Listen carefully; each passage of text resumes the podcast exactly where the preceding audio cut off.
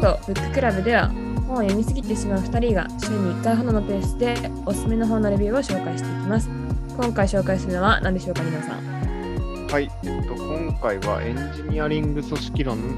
への招待という本を紹介します。お願いします。お願いします。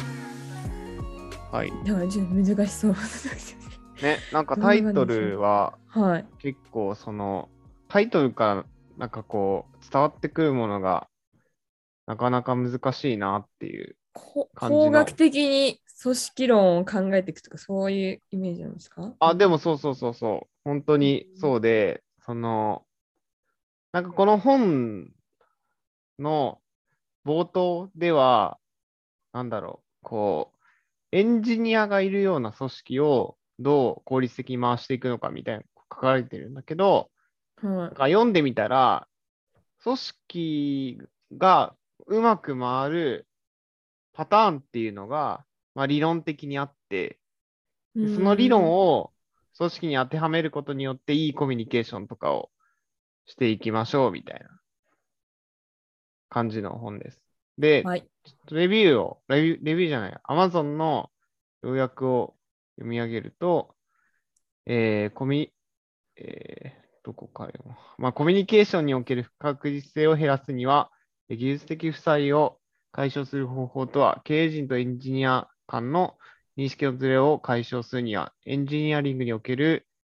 え課題を解決する思考の整理方法やメンタリング手法を、様々な企業の技術組織アドバイザリーを務める著者が解説、え若手を戦若手を戦力として育て上げ、成長する組織を設計、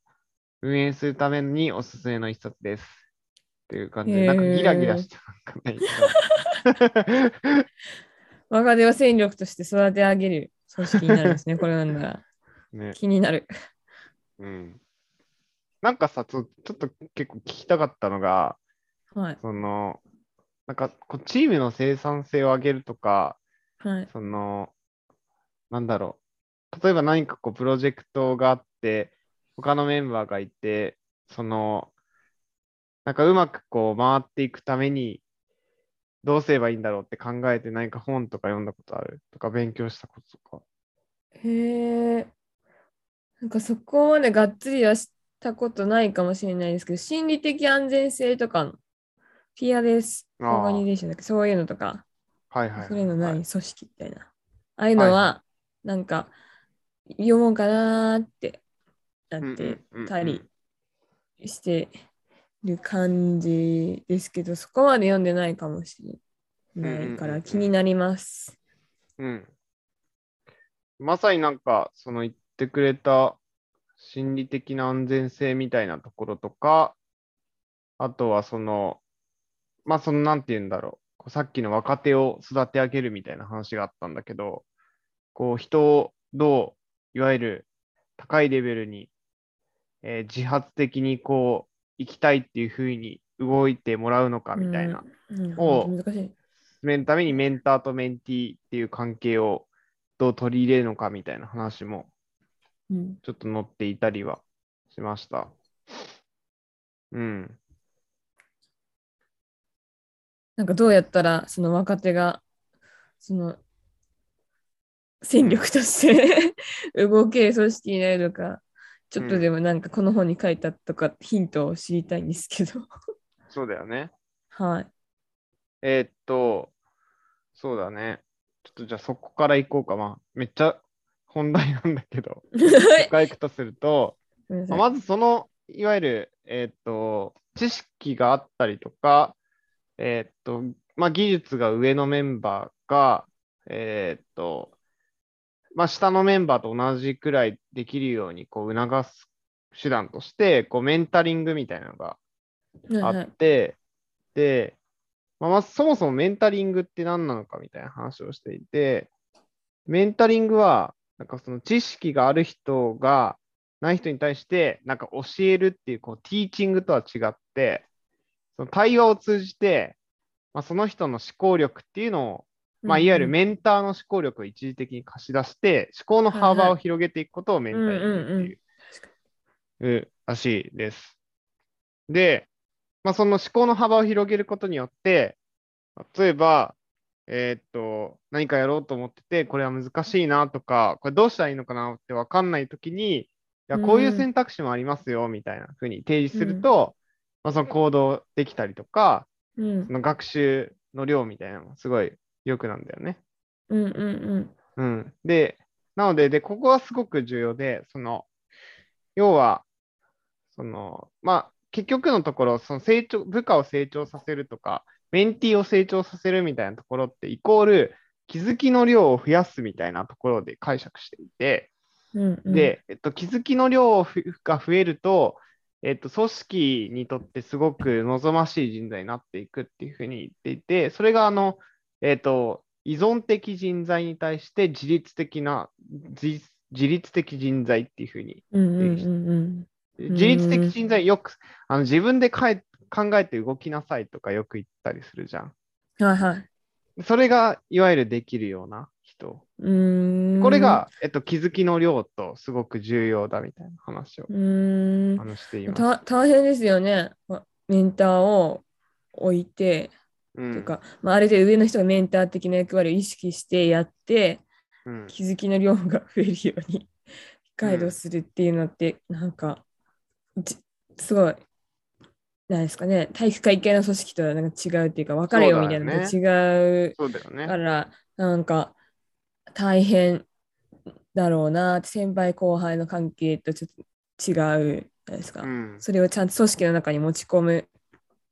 っていうの大事だと思うんですけど、なかなかできてないっていうのが現状なんじゃないかなって思うから。うんうんうん。はい、実際なんかやっぱりよく見るのって、俺と同じことをできるようになれみたいなさ、うんうん、なんでできないの？みたいな。なんでやらなかったの、みたいな。そうだよすみまね。せん、みたいな。知らないです、みたいな。うん。そうなんだよね。ななんかそのメンタリングのなんか引き出し方とかまでは詳しくは載ってないんですか？そのこういう質問をしたり、ハウツーとかまでは載ってない？ああ、そうだね。それは載っていたかな。まずさ、その前段階みたいなところは載ってて、どういうことかっていうと、うんこうひあいわゆるメンターメンティーが良好なコミュニケーションを取る上で必要なことっていうのが、えーっと、これ多分結構有名な理論で3つあって、HRT って聞いたことある？いや、知らないです。?HRT の原則みたいのがあるらしくて、えっと、うん。頭文字を取ってて、ヒューミリティ、えひあ英語合ってるヒューミリティ、トラスト。うん、はいはいはいはい。けんまず H が謙虚さってとこでお互いの弱さを見せられている。うんでうんうん R がリスペクト、お互いに敬意を持っているで、T がトラストでお互い、えーに、まあ、メンティの成長期待を持っているみたいな。うん。うん。これ、が前提としてあると、まあ、むしろどちらかというとないとなかなか、えっとまあ、自己開示ができなかったりとか、まあ、いいコミュニケーションが取れないんじゃないかみたいなところは書いてあった。うんうんうん。で、ちょっとそこまでめちゃくちゃこれに関して具体的に書かれてないから、なんかむしろこの、ここの場で、まあ確かにこの3つ大事だよねみたいなのはちょっと議論してみたいなとは、うん、思ってはいた。うん。結構謙虚さみたいなのいろいろ出てきますね。謙虚なリーダーシップとか言いますよね。うーんそうそうそう。なんか結構、あと、こういう心理的安全性とかの話も結局、お互いにこう弱さを見せ合ってとか、そういう話とかは結構出てくるので、なんか近いものはあるなって、なんか、こういう、こういう話、本に載ってたなって思ったりしました。なんか前に紹介した本とか、まさにそうだったよね。うん。このでも弱さを見せるっていうのも結構難しくて、うん。えーっと、例えばメンターがメンティーに対してなんかめちゃくちゃ弱いとこ見せまくったら、なんかリスペクトが結構薄れちゃうんじゃないかみたいな話も書いてあって、うんうんなんかほ程よいリスペクトがメンティーからメンターに対して必要だったりするんだよね。うん。ただ、ねメンターが弱さを見せないとメンティーが見せてくれないみたいなところもあるから、なんかそこもちょっと調整が難しいなみたいなところはね。うんうん、確かうに。ん。そうですね。バランスがね、求められるってことですよね。そうそうそう。なんとなくその信頼、トラストっていう部分、そのお互いそのメンティーの成長期待を持っている、成長するだろうっていうふうに信じてくれてるみたいなのは、なんかすごい大事だなっていうのはあるよね。一番難しいところですけど、やっぱね、先輩後輩みたいな関係になったら、お前なんでできないんだよ、みたいな感じで、なんかあの子いつもできなくてさ、みたいな噂してるみたいな。なんか、うん結局にせ人が成長するなっていうふうに、まあ、グロースマインドセットとか言われるけど、そういうふうなものにを持ってないと、なんか実現できないですね。そのメンティーは成長するものだっていう認識が。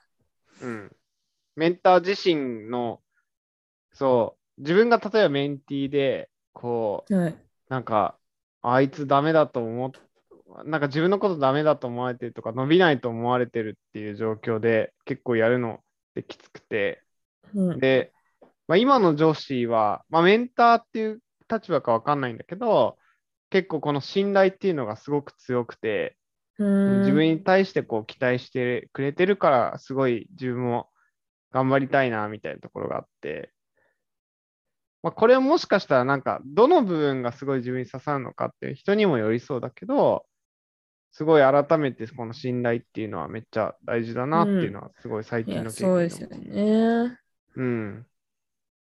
じゃあこれが最後に最後に来るってことは、だからそのその前にはこれにたどり着くまでにこの本の流れがあるってことですよね。これが最後のまとめ的な感じなら。あ、そうだね。あ、そそうだね。まあでもそれ以外にも、そう具体的な方法みたいにちょっと書いてあった、あの、傾聴の方法とか、そその、えっと、気づきの量を増やすために何ができるのかみたいなところも、うんちょっと具体的な方法論としては載っていた。うんうん。そう。じゃあなんでこういうのがいるのかっていう論理的な背景から、えっと、具体的な方法までこの一冊で読めるよってことですね。そうそうそうそう。うんなんか他にここは絶対シェアしておきたいとかそういう部分はあったりしますか？私があの結論にそびついちゃったみたいな。ね、話すネタがね、なくなったよね。え？嘘です、ごめんなさい。えっと、まずその、結構、まあ、抽象的で捉えようがない、捉えづらい、そのエンジニアリングっていう言葉がどういう意味なのかっていうのを、第一章の最初で紹介してて、これもすごく面白かったので、紹介させてもらうと、うんエンジニアリングっていうのは、えっと、この著者は不確実性の低減っていうふうに定義をしていうて、面白い。えっと、なんかこうサービスとか、そのプロジェクト始めるときに、あの、これをやりましょうっていうふうに決めるじゃん。そういうときって、すごい曖昧なこう要求からスタートして、うん、そうですえっね。と、それが、えっと、だんだんだんだんこう現場レベルに、えボールが渡されることによって、渡されるこうプロセスの中でどんどん具体的になっていくんだよね。うんなので、えっ、と、エンジニアリングっていうのは、まあ、その何かを効率化させるみたいな部分もあるんだけど、もう少し抽象度を高めると、曖昧さっていうのを減らして、具体性っていうのを増やしていくのが、えーエンジニアリングなんじゃないかみたいな話をしてて。うんうんうんうん。そうそうそうそう。で、じゃあ、エンジニアリング組織論ってどういうことかっていうと、まあ、組織の中での、こう、まあ、コミュニケーションが、まあ、伝言ゲームじゃないけど、伝言ゲームをしてるとすると、その、その、いわゆるプロセスで発生する不確実性っていうのをできるだけ低減させるっていうのがすごく重要で、まあ、例えば一つは、えっと、部下の成長、まあ、いわゆるメンティーの成長であったりとか、あとは言った言わない問題であったりとか、うん。あとは、まあ、えっと、トップがこう、決めたことが、えー正しくこう、伝達できているのか、みたいなとことか、うんうんそこの曖昧さっていうのは、この、いわゆる科学的に減らせるよね、みたいなのが、ちょっとこの本のテーマ。へえ。そうそうそう。って考えると結構面白いよね。うん。うん。どう減らすんですか？えっと、そうね。その一つが、あの、まあ、例えば傾聴するときに、こういうスタンスで傾聴すると、えっと、うんまあ、相手の自己開示につながりますよとか、まあ、前提として、えっと、自己開示をしないと、その、例えば何かアドバイスしたときに、なんか相手が分かってんのに言ってしまうこととかあったりするんだよね。うん。で、それって、えっと、分かってんのに言われるって結構腹が立つじゃんか。うん。うん。だから、えっと、そういうのを避けるために、じゃあそもそも自己開示っていうのを、えーどういうふうに、なんかある意味理論的にう促せるのかみたいな話をしてて、うんうんそうすると、えっと、いわゆる、こう、まあ、トラブルとか、うん。えっと、メンティーの不満みたいなのが溜まっていく、溜まる可能性があるっていう不確実性を減らすことができる。うん。うん。うん。うん。じゃあ、この本の中では結構1対1のあの部下上司の関係にフォーカスして、そのエンジニアリングで確実性を減らしていくっていう話を、まあ、最終的にはメンターメンテ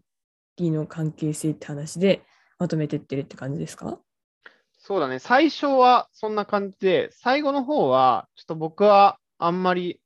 ああの、まだ必要じゃないなと思って読んでなかった。3章、4章のあたりは、なんか、アジャイル開発、がうん。まあ、いわゆる、えっと、まあ、開発手法として不確実性を減らすためにはどうすればいいのかみたいなものっていて、まあ、ちょっと簡単に紹介すると、その、これまでってきちっと要件定義をして、えっとうん。なまあ、半年くらい、こう、3ヶ月とか半年くらい、こう、完成品を作って、えー市場に出すっていうのが、まあ、スタンダードだったんだけど、最近はどちらかというと、その、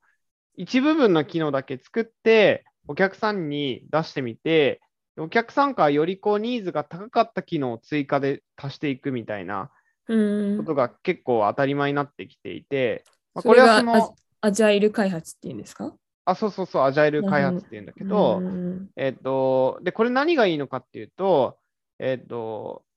ちょっとずつお客さんのニーズを確かめていけるから、その、ニーズがないかもしれないところを開発するっていう不確実性を減らすことができるんだよね。うんうんうんそうそうそうそ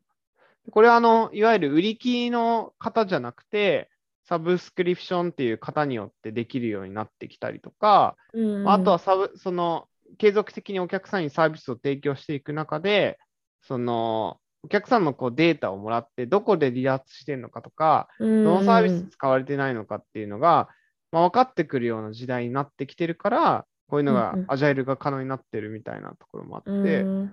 そのあたりは、まあちょっと僕は知っていたのと、えっと、あんまりちょっと、そう、あの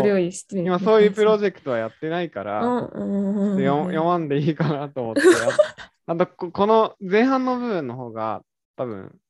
今回のポッドキャスト的に合うなっていうふうに思って、そこの部分を今回は中心として紹介しました。うん。うん。なるほど。なんか、で、ちょっとこの本ののさっき話したテーマ以外でもいいんだけど、なんかコミュニケーションの不確実性ってなんかあったりしますか？なんかこういうのを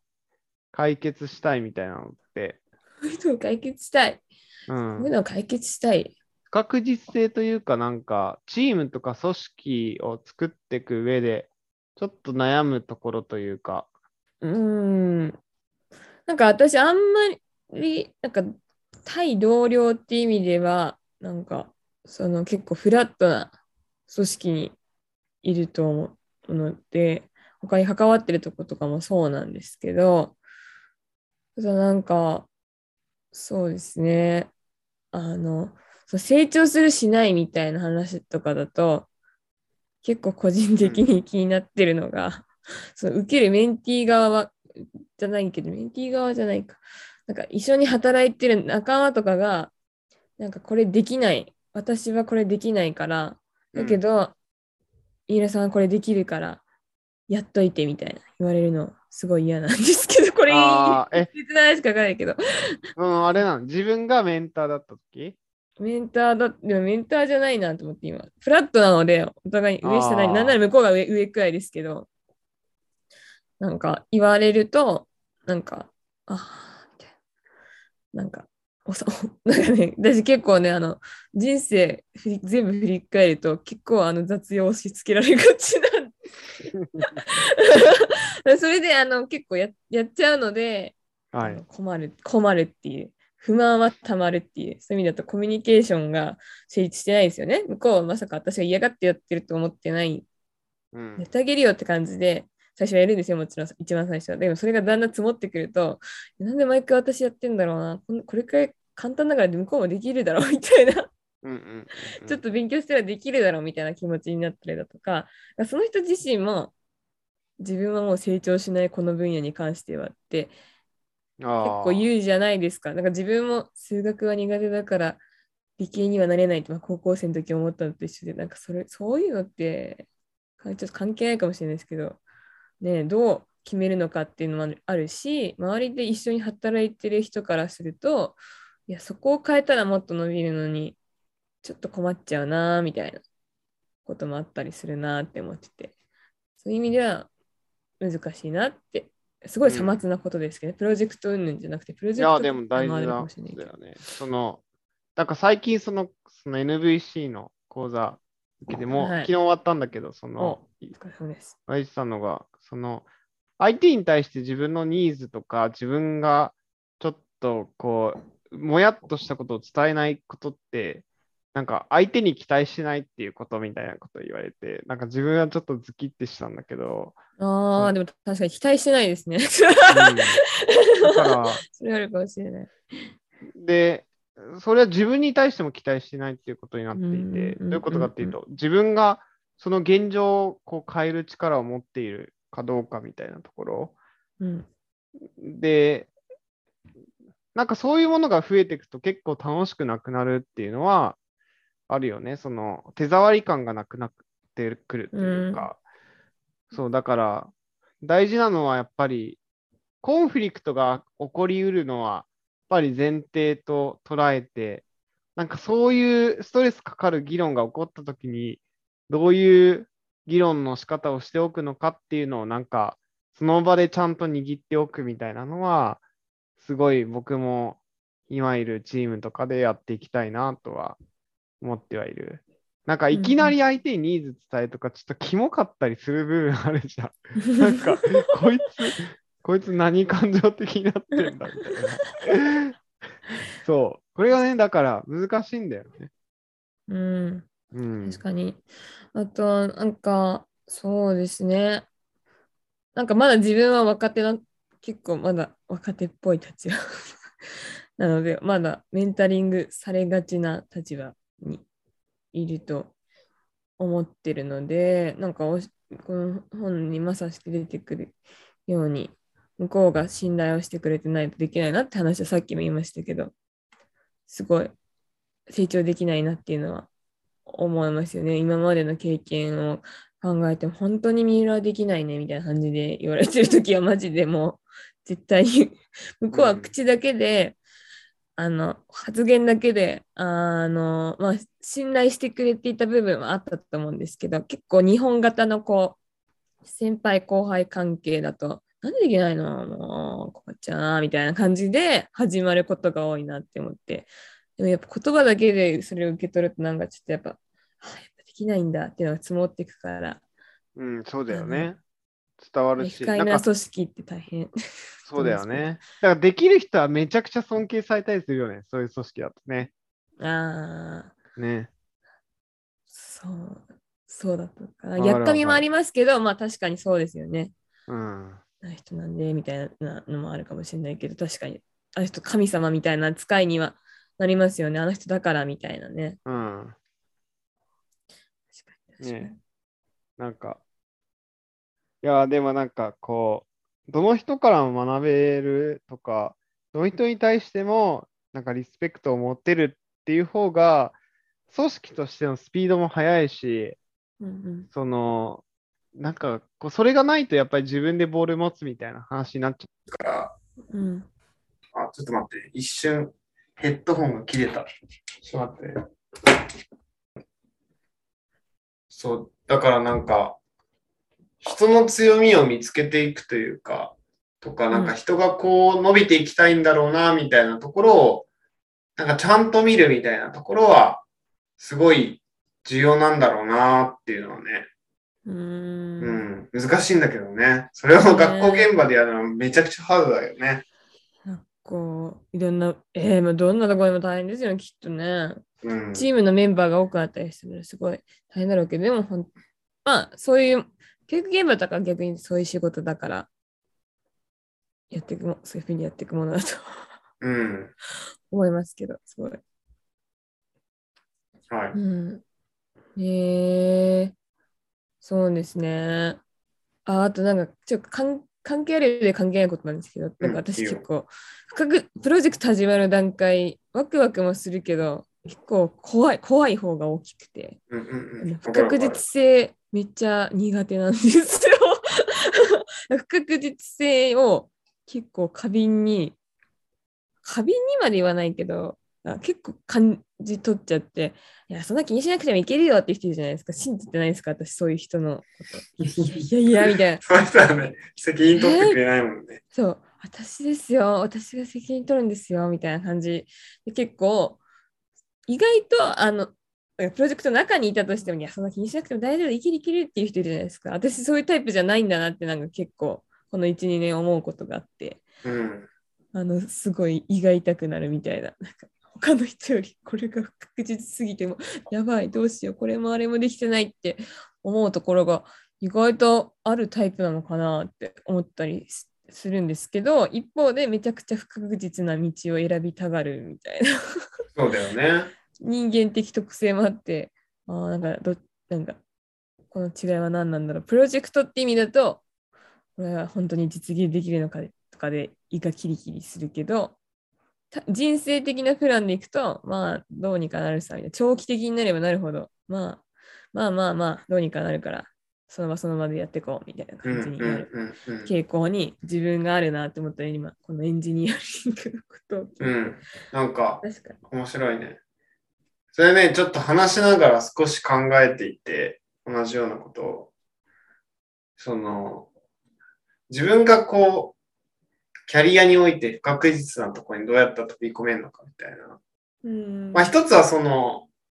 なんかそういう方向に行った人を知ってるっていうのは大きな安心感になるはずで、それはあるなとは思ってて、あとはね、なんだろうね。なんかどう、どうすれば。まあなんか新しいことをする習慣をちゃんと持っておけるみたいなのすごい大事な気がして、なんかこう、基本的になんか人間の行動とか認識みたいなのってすごいこう習慣だったりとかするから連続性があって、で、感性の法則で進んでいくから、なんかそればっかりやってると、それに逸脱するようなことが難しくなってくる。例えばずっと仕事をしてると、すごい哲学とかできなくなるのはそれで。うんうんっていうので、なんかすごい、その日常にちゃんと逸脱を取り入れていくみたいなところは、なんかすごい、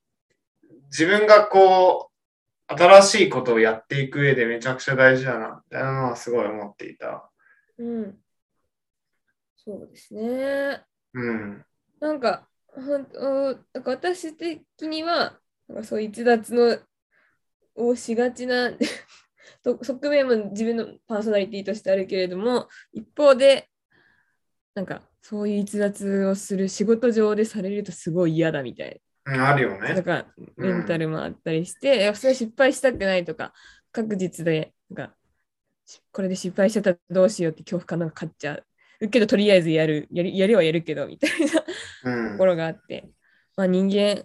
まあ、そんなもんかな と思いつつ、なんか最近ちょっとどうなんだろうなって思ってるところです。うん。そうね。うん。